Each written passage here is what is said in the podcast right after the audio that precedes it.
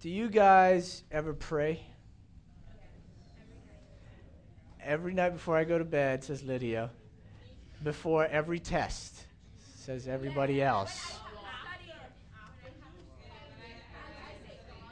Whenever that really cute boy walks by, I say, Lord, please.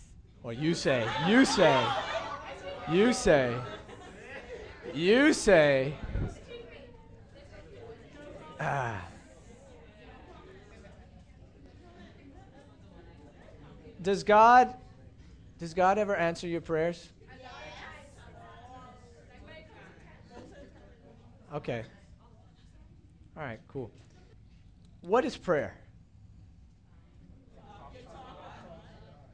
Divine. Communicate with. Uh, not how we pray, but what is it? Uh, because tonight's passage is going to talk a lot about prayer. And so I think we should know what it is before we talk about it, right? It's like quantum physics. I don't know what a quantum of solace is, and I, so I don't know what quantum. I don't know what quantum physics is. What's a quantum? See, we don't know. So,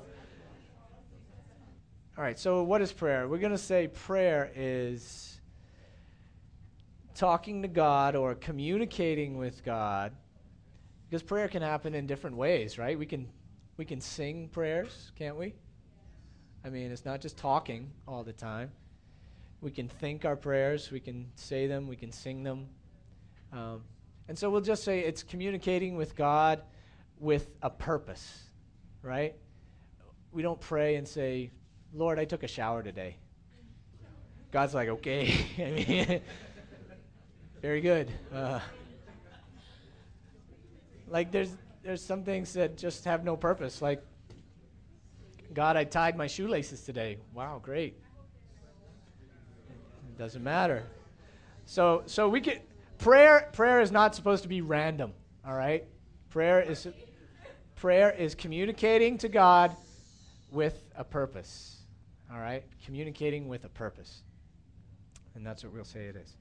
I remember praying one time um, my power was off in my house. And so, like, I didn't have any internet, I didn't have any TV, I didn't have, I didn't have anything. I didn't have anything to distract me, okay? So, and it was like a whole half hour. and so what did I do? What did I do in that time? I I read, I read my Bible, and I prayed for like a good half hour. All right? And and it was just one of those good prayer times where I was just being really open and honest with God. And at the, at the end of it, I just said, you know, Lord, whatever you have for my life, that's what I want to do, you know. And I just felt really content at the end of that prayer time. And I said, I said, Lord, you know, it'd be really cool if the power came back on. Boom! it was instantaneous. I said, "What?" And I was just freaked out. Like I was, I'm in my house, I'm in my house screaming by myself, and was, the neighbors, the neighbors, I don't know, but that was that was just one really cool time. I mean, and God has answered so many of my prayers before, but um, that's what we're talking about tonight: prayer and why we do it, how we do it, and and what needs to happen for God to answer our prayers. Because sometimes we just want God to be the magic genie in the sky, right? And and uh, you know, Lord, uh, give me this, okay, and Lord, get me out of this, all right. Even though we haven't talked to Him in months, we m- automatically say, "Oh Lord, give me this," and then when it doesn't happen, we say, "Well, God, where were you? What happened?" Okay.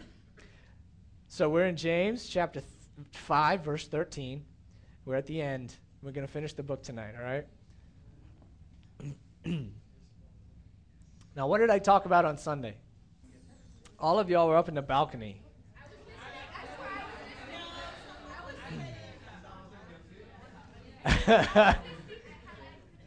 Very good. So we, we were talking about how in hard times, God wants us to be patient. right? Chapter 5, verse 7, he says, Therefore, be patient, brethren, until the coming of the Lord. And then he tells them things not to do, things that are not showing patience, like fighting with each other, right? Complaining against one another in verse 8 or verse 9, okay? And then in verse 12, he says, Don't swear, right? What did he said, don't swear by heaven or by earth. Just let your let yes be yes and let your no be no. You know, you don't have to say, I swear to God that this is what I, that, that I'm telling the truth. Okay? God says you don't need to do that. Um, he's just saying, Lord, if you get me out of this, if you uh, get them to postpone coursework being due, I will, you know, I'll go to church every day for the rest of my life. I will pray for two hours tonight if you do this for me. And so we're doing this little game with God. God says, don't do that. All right? That's how you are not showing patience. But in verse 13, he's going to tell them how you can be patient. Things you can do in the hard times that will help you be patient. All right? Verse 13. We're going to read up to verse 16, okay? Verse 13. Is there anyone among you suffering? Then he must pray. Is anyone cheerful? He is to sing praises. Is anyone among you sick? Then he must call for the elders of the church, and they are to pray over him, anointing him with oil in the name of the Lord. And the prayer offered in faith will restore the one who is sick, and the Lord will raise him up. And if he has committed sins, they will be forgiven him. Therefore, confess your sins to one another and pray for one another so that you may be healed. The effective prayer of a righteous man can accomplish much. All right?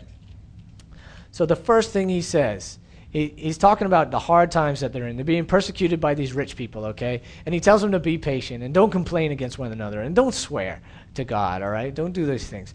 Um, but then he says, he says, if you are suffering, here's what you should do. What does he tell them to do? Pray. Don't complain. Don't run to your friend and complain. Don't, you know, exaggerate your promises. Says, pray.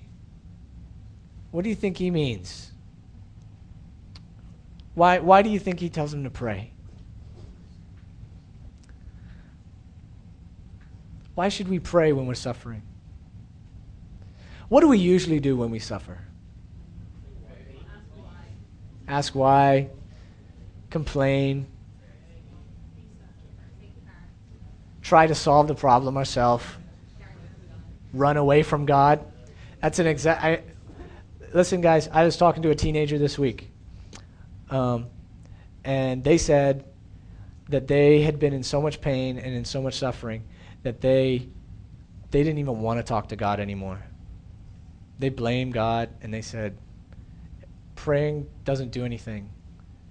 God God allowed me to suffer this much, and so I don't I just don't want to pray to God anymore.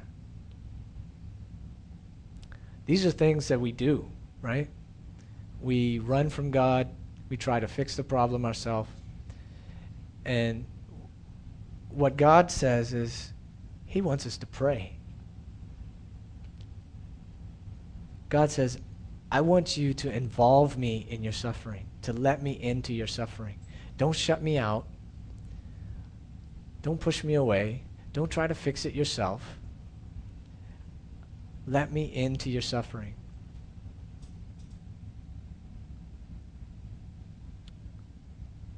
When we pray, we let God, we acknowledge that we don't have it all together, that we are not in control, and that we, we know we need Him.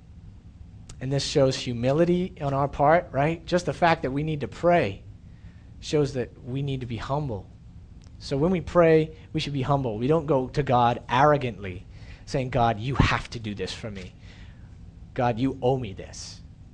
That's not what he's saying. He's saying we need to be humble and we need to let God into our suffering.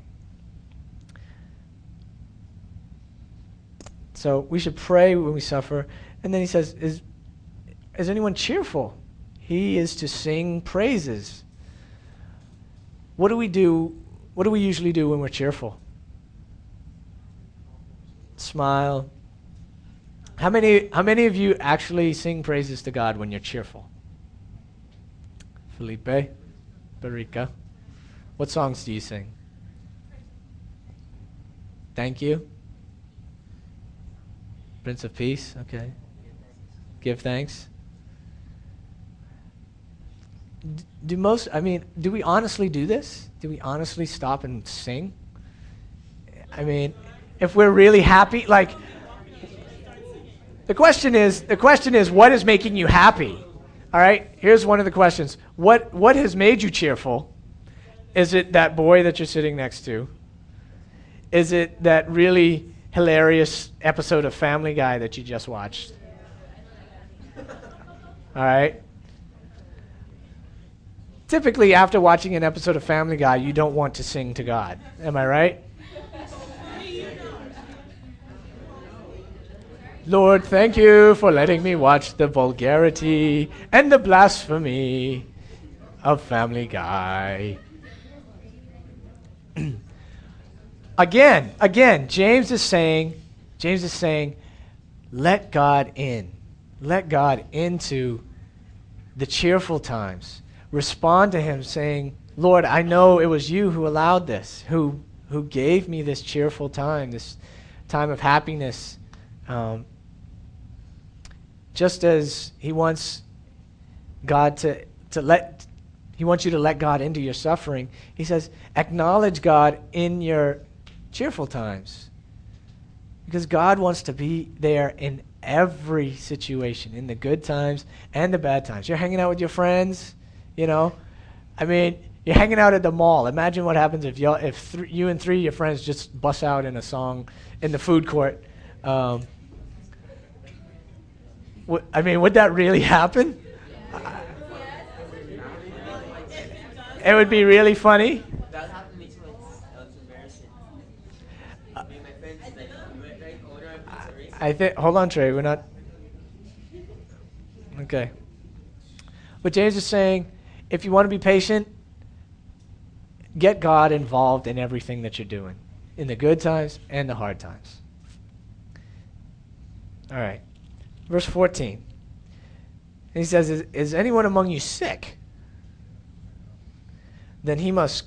And this is one of those confusing passages in the Bible where, we, where we're not 100% sure what it means, but, uh, but we have a pretty good guess. All right?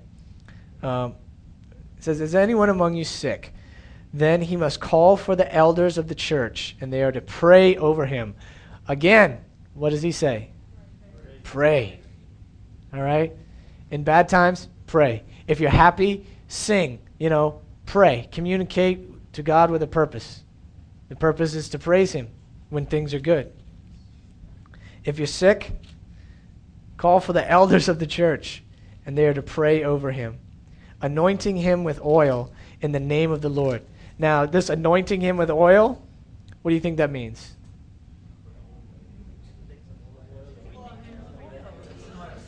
All right, so most right, most of us think we you know, you pour it on their forehead and and rub it on the. All right, what this, what most people think this means is that it actually means, it's like, it's like, it's like rubbing Vicks VapoRub on them. All right, that's that's kind of what it is. It's like it's supposed to be uh, medicinal, like it's supposed to be medicine that you're rubbing on them. Okay. And so what he's saying is pray for them, but also apply medicine, okay? So so there's there's a whole religion or a whole uh, group of people who call themselves Christians, even though they're not. They're called Christian scientists, all right? And to them, to go to a doctor is is wrong. Okay? They believe that you just pray. All you're supposed to do is pray, and that will heal you. Okay? Which really doesn't make any sense uh, because Luke wrote two books of the Bible, right? Luke wrote Luke and Acts. And what was Luke? A doctor. Okay, so if a doctor can write the Bible, then I think I think being a doctor is is okay. All right. Um, And so what he's saying is you want to pray for sick people and give medicine to them, all right? He says, and the prayer offered in faith will restore the one who is sick, and the Lord will raise him up. And if he has committed sins, they will be forgiven him. All right, this is a key. If he has committed sins, they will be forgiven him. Therefore, confess your sins to one another and pray for one another so that you may be healed. So, what needs to happen before people can be healed? I, didn't hear anything. Confess their sins, pray, all right? And, and we've got the anointing of the oil as well, right? The, the medicinal oil. Um, so, a lot of times, we pray for people and we pray that they would get better if they're sick, right? And they've been to the doctor. Um, sometimes, and I don't want to say, I will never say that this happens all the time. This is just an example. But sometimes people are sick because of sin in their life. I know it's happened to me. Like I I've had I've I've lost weight because I I had sinned and I was keeping it a secret and I I was stressed out because I was keeping it a secret and I couldn't eat and all these things and I just, and I lost a ton of weight and uh huh I could tell you your secret. Well, that's what we're supposed to do, though. Um, if we want to be healed, and, and there's a physical and a spiritual dimension to this, okay? We want to be healed physically, but we also need to be healed spiritually. And the only way we can be healed spiritually is through confession of sin. Who was the last person that you confessed any sin to? Your mom? See, but why is this a common practice for some of y'all confessing sin? Desmall, sleep in the back. You're looking straight at me. Okay.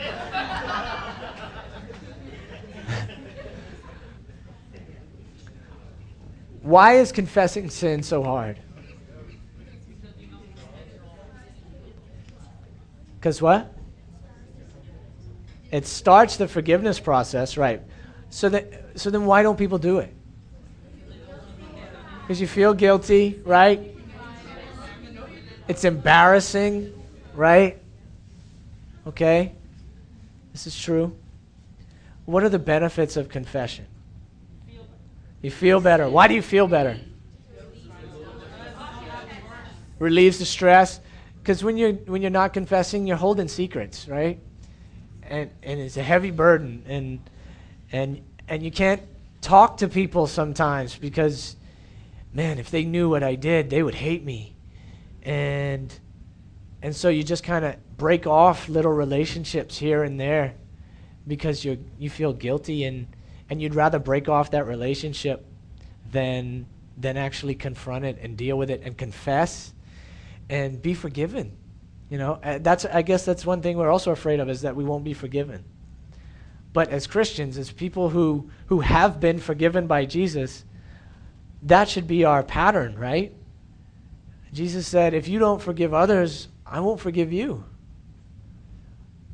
And so if someone comes to you and says, Hey, I need to confess this to you, I, I need to confess, um, you know, whatever it is, I, I, I talked about you behind your back. You know, I said you looked really ugly in those jeans. Darren, I, I, said I said you wore those same dirty jeans every week to youth group, and I talked about him, and I'm sorry.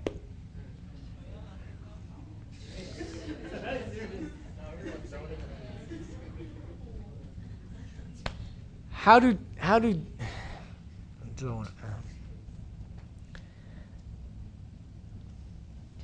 so we must we must confess our sins who do you go to to confess? You go to, you go to God. You go to the person who you sinned against. Okay? Your best friend. Okay?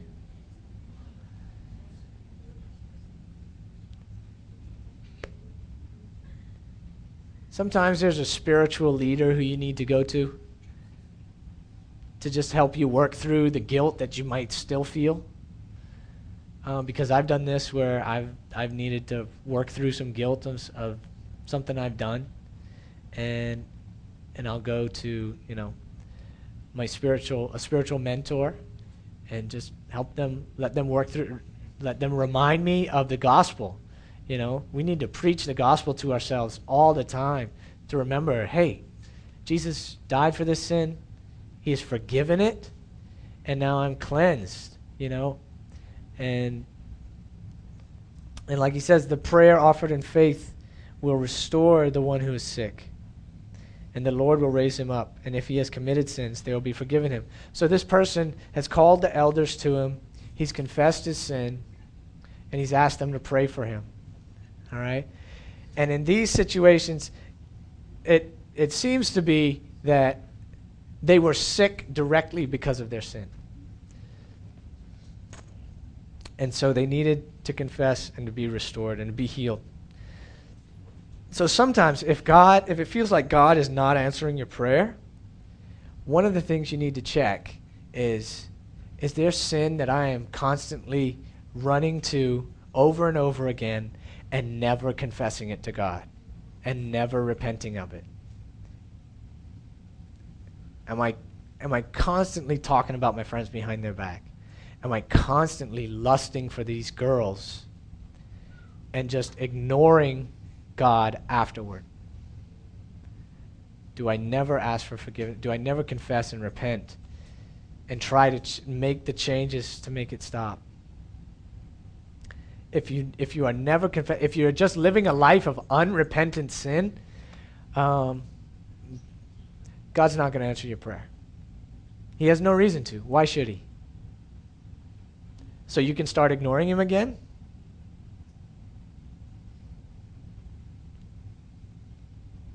God doesn't want you to think of him as someone who you run to when you're in trouble to get you out of jams and then you forget about him after that. It's not what God wants from you. God wants a relationship with you, like James talks about in the beginning, in the suffering and in the cheerful times. All right? So we, he tells us we should pray, but some of us think that praying might not do too much. When I pray, nothing really happens. This is what he says. He says, The effective prayer of a righteous man can accomplish much. All right? Not just any person who's foot got sin all up in their life. It takes a righteous person for prayer to be effective. That's why everyone always asks the pastor to pray for the meal or, or wherever. You know, we always want to ask the pastor to pray. But are pastors the only people who should pray? Are pastors the only people who should be spiritual?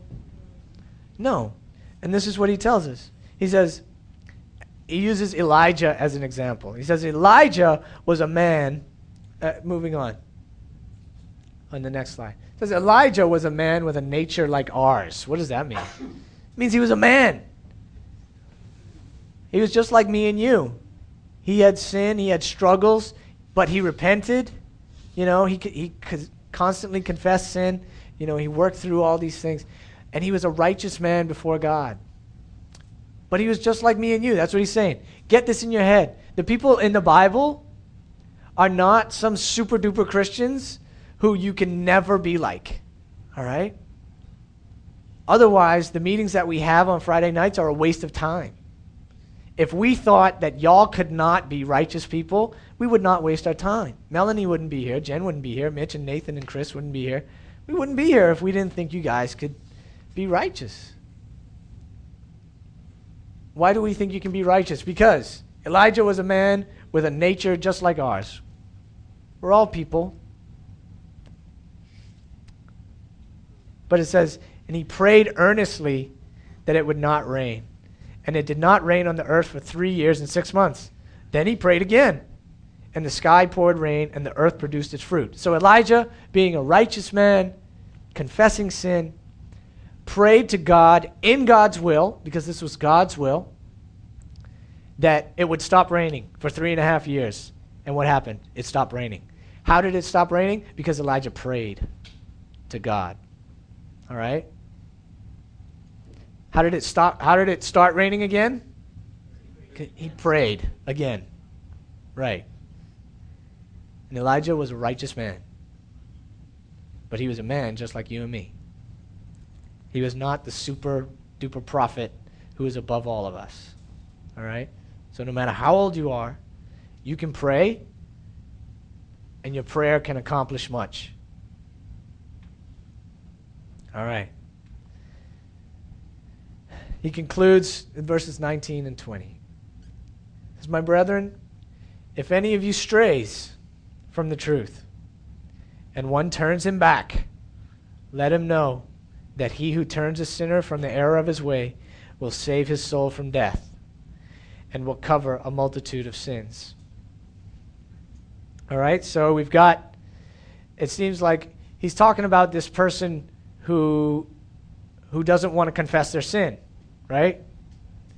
Because he's been talking about confession of sin and how we need to pray and all that. Um, says, If any of you strays from the truth and one turns him back, let him know that he who turns a sinner from the error of his way will save his soul from death. Remember what we talked about in chapter 1, where James talked about uh, lust getting pregnant and giving birth to what? Sin, right? And then sin gets pregnant and and delivers death, right? Okay. And he's talking, and, and, we said we th- think he's talking about physical death there. Our sin, if we leave it unchecked, can lead us to death. and so James is saying if you can talk to somebody who you see is sinning unrepentantly and they don't want to confess their sin, if you can talk to them and get them to recognize their sinfulness, you know, and he's talking about Christians or people who claim to be Christians. Then he, he talks about someone who strays from the truth. Like they used to come out on Friday nights all the time, but now they'd rather go out to, you know, Atlantis or, or uh, I don't know, Waterloo or cocktails and dreams or frogs or or or uh, Rush. What's the other one? Gray what? Graycliff?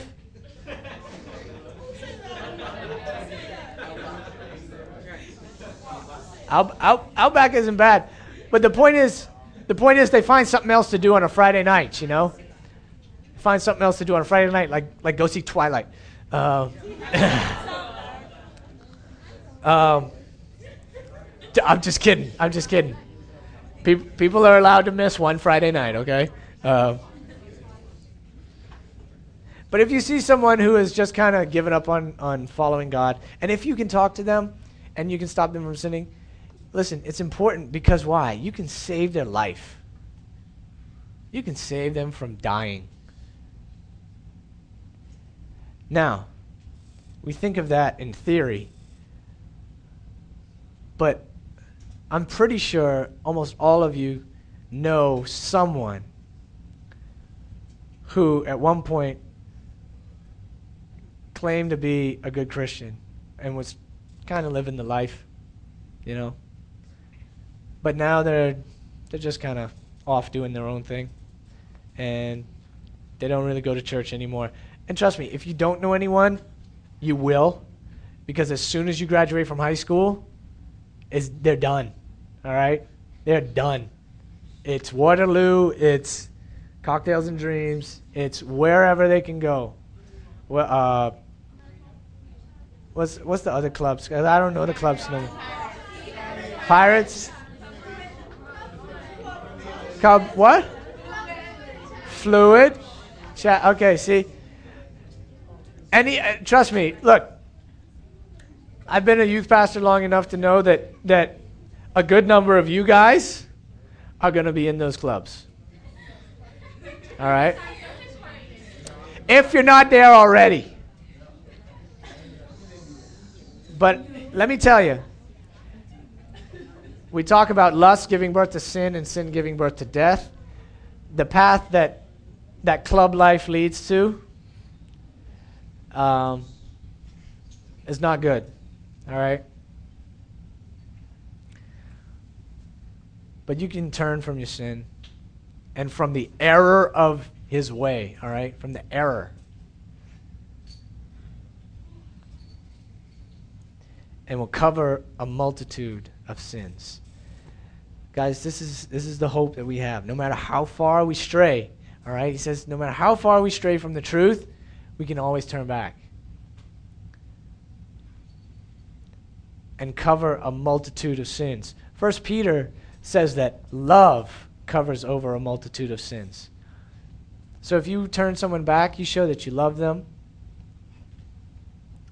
We think, oh, that, that's, they're my friends and they're just doing their own thing and I don't want to get involved in their life. You're not being very loving if you just let them go on. And some people say, man, I, I'm too far from God. I can't come back. That's not what James says. James says they can turn back and a multitude of sins can be covered through the love that you show them. Because we have had a multitude of sins covered, right? By the love of Jesus. By Him being willing to suffer and die for us, to go to the cross, to feel that pain, to take the penalty that we deserved, to be buried and to rise again, to come back to life. All right?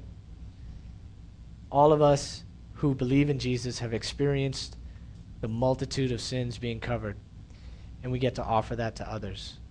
All right? So think about some people who maybe need to have some sins covered, who maybe need to turn back to God, to confess some sin. Maybe you have sin that you need to confess. And you know what, guys? That's what you, our, us leaders are here for. We will not judge you.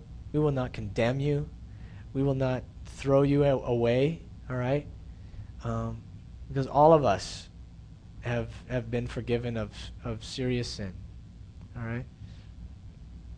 I've had people in my office tell me the most horrible things that they have done. And some of it you can't imagine and we don't throw people away because love can cover over any sin. Jesus can cover over any sin. All right? Let's pray.